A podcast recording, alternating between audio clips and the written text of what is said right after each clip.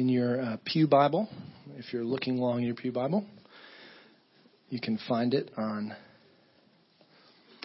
page 861. It's Luke chapter 5, verse 12 through verse 16. Let's stand together as we read God's word.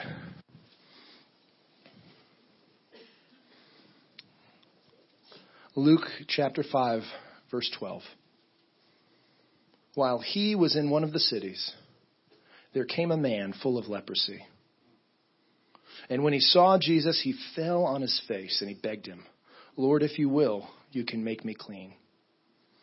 And Jesus stretched out his hand and touched him, saying, I will. Be clean. And immediately the leprosy left him. And he charged him to tell no one, but go and show yourself to the priest and make an offering for your cleansing as Moses commanded, for a proof to them. But now, even more, the report about him went abroad, and great crowds gathered to hear him and to be healed of their infirmities. But he would withdraw to desolate places and pray. Let's take a moment to just be silent and reflect on God's word together, and then we'll hear from our preacher this morning. So our preacher this morning is Kurt Solomon. Uh, Kurt is planting Christ Our Hope. Is that correct? Correct.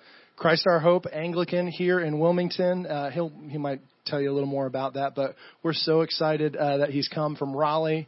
Uh, with his family to plant this church. We pray, uh, as you all know, if you've come to the Vision Banquet ever, we, we pray that the Lord would raise up just a forest of uh, of churches in our city, um, preaching the gospel, uh, proclaiming the Lord's name and, and, and trying to serve Him faithfully and discipling people. And so, uh, Kurt and his family are kind of answer to that prayer, and we're we're so excited they're here. And um, uh, his wife Erin, who's here, and then uh, Sophie T and Tell, their two little ones, and uh, what a gift to Wilmington they're going to be. So, uh, brother, can I pray for you? All right.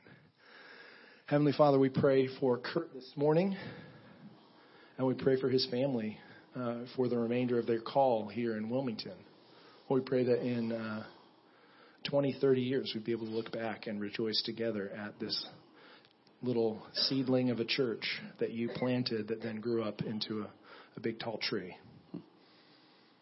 And Lord, we pray this morning that you would um, speak to us through Kurt. We, we're hungry to hear your word. Pray that the words of his mouth, the meditations of his heart would be pleasing in your sight. Pray that in Christ's name. Amen. Amen. Thank you, Sam. Thank you. Oh, and it is fantastic to be with y'all this morning. Um, as Sam just said, this is a summer of moving for my family. We uh, we left the day school got out in Raleigh on June the 9th and got in the moving truck and came down. And that was the first big move that I'd been a part of um, since I was in high school. In high school, my family moved from southwestern Michigan this little bitty town in southwestern Michigan, to Fuquay-Varina, North Carolina, which is right outside of Raleigh, and was the biggest town I'd ever lived in. There was, and, and that's marked by the fact that there were two fast food restaurants in town and a stoplight, which is just unbelievable. I, where I grew up, there was no stoplights, and fast food was a, a 30 minute drive. But when we moved, I, we were excited about that move, just like we have been this summer. And and got started in school. We moved actually three weeks into my junior year of high school. And came down, and, and folks were incredibly nice to me in Fuquay. They're incredibly nice to me. I got to know folks quickly. I got to play fall sports, which was absolutely unbelievable. And um, just started to meet people and have a good time. But you know what? Folks um, were nice at an arm's distance, sort of. You know, they already had their friendships the kids I went to high school with, the, the folks I went to high school with had the relationships that they'd been building since they were in kindergarten, and they didn't need friends. They had friends. I needed friends. I wanted friends, but they had them. And um, and there was some time there as we first got moved here, and really that first year. I mean, it just took a while to to plug in, but that I felt unknown. I, I, I didn't really know anybody, and they didn't know me and and and that's a, that's an odd feeling to feel unknown and, and outside like that. I felt outside. I, you know, we think about the stereotypes like where do you sit at lunch and those kind of things. I ended up going to my next class and hanging out there because it was easier than going to lunch. And um, they were just I just felt outside for a while. But what that did was that, that also caused me to go internal some. I was internal for a while. I, I, the thoughts I had were my own thoughts, and they didn't get bounced off of everybody around me like they do now. Um, poor my poor wife gets those thoughts all the time. But but I went internal as well. And maybe you've had some season in your life where you felt unknown, where you felt outside, where you went internal. As we step into Luke chapter 5, and I would really ask you to open up your Bibles to Luke 5 if you're not already there. Luke 5, we're going to be in um, verses 12 really to 14. We might jump down into to 15 and 16, but we're really going to be spending that time in Luke 12 to 14. Think about that time where you felt outside. Maybe you're in that time right now. Maybe you are existing in a time where you feel outside. I think those might be times, and, and this time for me in high school especially, shows a, just a real minimalistic view of what the leper that we read about in Luke 5 might have been experiencing. Verse 12. While Jesus was in one of the towns, a man came along who was covered in leprosy. And let's stop right there. He was covered in leprosy. Jesus encountered this man, not just who had leprosy, not who was showing some symptoms of leprosy, but this guy was covered in leprosy. Leprosy in New Testament times and even Old Testament times would have described several different skin diseases. It would have described several different skin diseases. What we think of as leprosy now is defined as Hansen's disease. And this could have been what the man had, but, but there were several different diseases that were, that were um, known as leprosy. But the worst one, this Hansen's disease that we think of as leprosy now, let me read to you what it's about, what, what it's like. Initially, infec- infections are without symptoms and typically remain this way for 5 to 20 years. So they can be unknown for a long time. Symptoms that develop include nerve issues, respiratory tract issues, skin issues, eye issues. But the worst part is, if that's not bad enough, it may result in the lack of the ability to feel pain. So if I bump my finger over and over and over, the wound that ensues causes me to lose my finger. And that's what can happen with leprosy. Leprosy is awful like that. The problem was, maybe still is, that leprosy can be spread between people. And this is thought to occur through mucus and and um, and spit. And and leprosy, it occurred more commonly with those living in poverty, but also in ancient times. And though it's con- contagious, it's not overly contagious. But folks in those times had procedures put in place to help contain leprosy so that it wouldn't spread, so that, that things wouldn't get out of hand in the community. And you can read all about those regulations, and they're, mere, they're just massive in Leviticus 13. If you want to go back and do that, that's great. I, I did some of that as I was thinking about this. But when I was reading those laws in Leviticus 13 that were set up to help handle this public health issue, they are so very cut and dried. They just seem so arbitrary, even. Um, the nice the thing that that also happened was it was it was taken um, the the priest in town or the the pastor of the time, but the priest was the one that diagnosed, and that seems odd in my Western mind, in my Wilmington, North Carolina mind now. I'm trying to have a Wilmington, North Carolina mind. I'm learning it, but in my mind here and now, that's a hard thing to think that. I mean. I went to seminary and did that stuff, but I don't have any medical training. I know how to do a band aid. You know, that's about as far as I go. Um, I can help my kids pull their teeth out a little bit. That can be even a little bit fun. But um, that's about as far as I go medically. And that is so different than what was happening in New Testament times. The priests were the ones with the training. They were the ones who were taught how to, how to diagnose, how to look out for the community at large. So in Leviticus 13, we can read those issues. And, and as I read those, I, it just always felt like to me until I was studying for this maybe a little bit more that those issues, those rules were so arbitrary. They were just like, okay, they look a little sick. Let's get them out of here. Let's just get them out. Let's send them out and, and go from there. But they were, they were happened over a series of time. A diagnosis might have started, but then there was a two week waiting period, a week long waiting period, and then they came back and, and they started taking a look at this. But if somebody was um, declared unclean or sick, they had to wear torn clothes all the time. They had to wear their hair unkempt. They had to lo- they had to cover the lower part of their face. They had to cry out, unclean, unclean, wherever they went. And they had to remain outside of camp.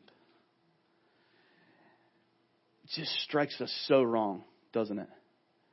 I got to walk around in torn clothes. What in the world? Why would I have to wear my hair that way? They had to cover the lower part of their face. But as I as we studied and even as as we just started talking a little bit, leprosy was spread as somebody sneezed. Leprosy was spread by mucus. So covering the lower part of their face was a great idea, actually. And and to think about having a crowd unclean, I mean that that's that's the one that got me. I I had a hard time with that one. Really hard time. Well, God, why God would you have that be part of the rules in your scriptures to have somebody that's sick have to tell everybody about that all the time? I thought back to flu season this year in my office that I was on the staff I was on. I do that all the time if I'm sick. I say, "Hey, I'm sick. You don't want to get near me. I'm sick. You don't you don't want to get near me. Hey, little elbow bump. You know, don't shake my hand." We do that stuff too. And so as those rules started to trickle down in my mind, as they started trickling down into my heart, I realized that these were not arbitrary rules. These were not, hey, I'm going to put my thumb on you rules. These were rules for public health. These were rules because there was no cure for leprosy. To make it more fun, to remain outside of camp also meant folks were separated from God. Remember, in Old Testament times, the presence of God was in camp. God had a specific location that He was. You had to go there and be a part of that worship in that way. It also parallels Adam and Eve being sent out of the Garden of Eden in Genesis 3, doesn't it? Because these rules were set up and these, the sickness was considered to be something that folks got because they had sinned in some way. They had made, they had personally sinned. Now we know that that's not how God does stuff. We know following Jesus that that's not how God does stuff. But that's how it was looked at. So they were being sent out because they had chosen wrong. And right or wrong, that's how they, they viewed it. Do you know what else took place outside of camp? The execution of criminals. So that's what they were being sent out to. They were being sent out and it was keeping them away from relationships with their families. It was keeping them away from relationships in their church, in their synagogue. It was keeping them out of the, the relationships that just sustain us in a healthy way, don't they? We think about that all the time, the relationships, and do we have healthy relationships in our lives? And then as a pastor, I, I can't imagine sending somebody away. I don't want to send people away. I want us, I want us as, as a community to, to grab people up and when they're in need and walk alongside of them. And that's, that's why this seems so strange to us, doesn't it? But then as I put on that hat a little bit more, can you imagine having to make that decision? Can you imagine having one of your family members, a cousin or an aunt or an uncle or uh, a friend of a friend come to you with a skin lesion, with something going on with their skin? And can you feel the pit in your stomach when you have to tell them the hard truth? I think you have leprosy. You have to, we have to get you out of the community before you make everybody else sick. And I imagine that the folks that had leprosy didn't want to make everybody else sick.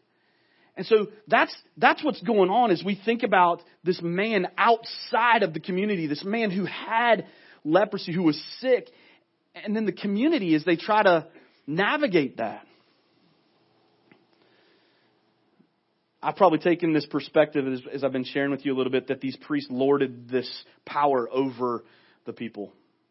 You know, and, and we read we read so much about the Pharisees and Sadducees and how harsh they were in the in the New Testament, but you know, I, I don't think that was the tone here. There's just no way anyone in that community would have wanted to send a family member out, would have wanted to send a, a, a friend away. There's no way that that priest would have wanted to make that decision that way. I mean, think about the family and, and social pressure of that even. You're doing what to my son or my daughter? You're doing what to my mom? To my what in the world? There's just no way that that would have been a popular or fun thing for any of these folks to do. So, with this background in mind, we can more fully appreciate what's going on here in Luke 5, verse 12. So, Jesus saw this man covered in leprosy. Let's look back down at your scripture, verse 12. And, and when he saw Jesus, he fell to the ground and begged him. He fell to the ground and begged him. What would it take for you to fall on your face on the ground at someone's feet and beg? What, what situation would you have to find yourself in to respond that way? That is so not Western in our thinking, isn't it? It's so not American in our thinking to beg. What would it take for you to beg for yourself or for somebody else? What would it take? This man felt so very disconnected from his community, family, friends, neighbors, maybe his wife and his kids. And yes, from God. Remember, he's outside of the community, he's outside of where worship happened. That he dropped on his face at Jesus' feet and begged. He said, Lord, verse 12 again, if you're willing, you can make me clean. He had to be bold. Now remember who he is. He's the leper. He's the untouchable. He doesn't want to get anybody sick. He's been outside the community. We don't know how long he's been outside the community, but he's been outside the community. He's sick. He could get somebody deathly ill if he touches them, if they get, if they catch this leprosy from him. But he saw Jesus and he knew that something was different. And so he approached him. We cannot miss how bold of a move that was. We cannot miss how big a deal that is that he approached him boldly, but with bold humility. He fell on his feet, on his face, and he begged. But did you, do you hear what he said? Lord, if you are willing, you can do this. Lord, if you are willing, you can. I have grand hope that you are who I think you are. Because if you are, you can. And I'm going to hope with everything I have that you can do this. You can heal me. You can restore me. His hope in Jesus made, his, made him confident. So, back to that question to what extent would you go? What desire would it take for you to fall on your face at the feet of Jesus and ask? We need to learn this bold humility. We have to learn this bold humility. As followers, as, as folks who, who want to, to know Jesus more and more fully each day, as somebody who maybe doesn't know Jesus all, as, a, as a daily part of their life. We have to learn from this boldness from this leprous man. So, what do you need from Jesus? Where is it that you have need of his healing today? Is it emotional? Is it relational? Is it is it some, something going on at work? Is it something going on at home? Is it, I got to make the semester happen at school, or I don't know what's going to happen? What is it that you need help with? Is it physical? Have you asked? Have you asked Him? Have you gone with boldness to Jesus and said, If you're willing, Lord, I know you can do this. Look at verse 13 for, to see Jesus' response. Jesus reached out with his hand and touched the man. I'm willing, he said. Be clean. And immediately the leprosy left him. So, as this man is bold and humble, Jesus is willing and does heal the man. He does heal the man. But did you notice what he did first? Did you notice what he did first? Look down in verse 13. He reached out and touched him. He reached out and he touched the untouchable man. Jesus is God over everything. Jesus reached out and touched the untouchable because he's Lord over it all. He doesn't have to be worried about our afflictions. He's bigger than that and more powerful than that. And he can reach out and touch us where we are. Have you felt in your life at some point that there's a decision you made, a mistake you made, maybe even made a decision wrongly, knowing it was wrong, and you think, yeah, Jesus can't touch me here. Jesus can't engage me here. This is proof that I was wrong when I thought that. This is proof that no matter where we are and where we find ourselves in our lives, that Jesus can, is willing and able to heal us where we are.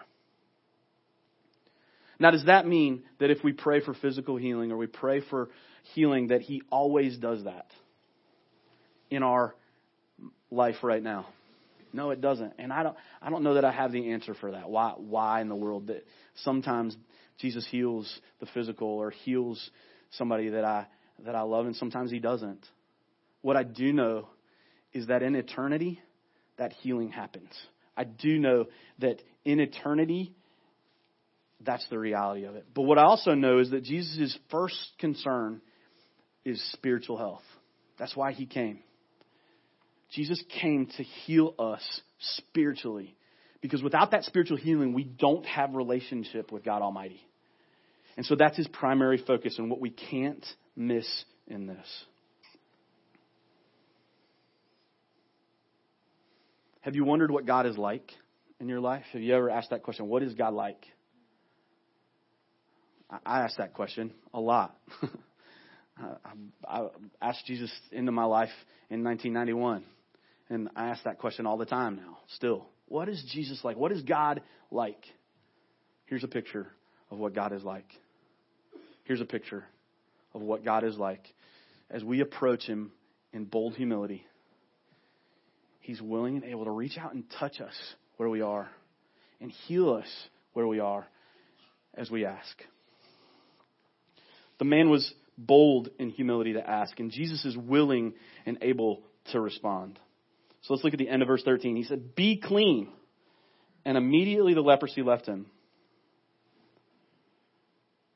I think it's really interesting what happens next, however. In verse 14, Jesus ordered, Don't tell anyone, but go show yourself to the priest and offer the sacrifices that Moses commanded for your cleansing as a testimony to him. Jesus ordered him not to tell anyone, to go show himself to the priest, the one that diagnosed him, the one that commanded him that he couldn't live in the community. Why? Why did Jesus not just say, yeah, go jump up and down and scream it from the mountaintops and from the rooftops of the, the village that you're clean and that you can come back into the community? We have to remember that, that Leviticus piece, that Levitical teaching, that there was a process of reentry. They had to make sure this was a deathly disease, and he wanted to get that process started. Why go see a priest? It's reentry to the community. It's reentry into relationships. God was in camp. Remember that. He was in the temple. His presence was thought to be in a specific that specific location. Jesus wanted this man to have access to that part of his life again. He wanted him to be restored, to be able to be part of the spiritual life of the community. Being cleared by the priest was also important for another reason. A priest would have immediately known the gravity of this event.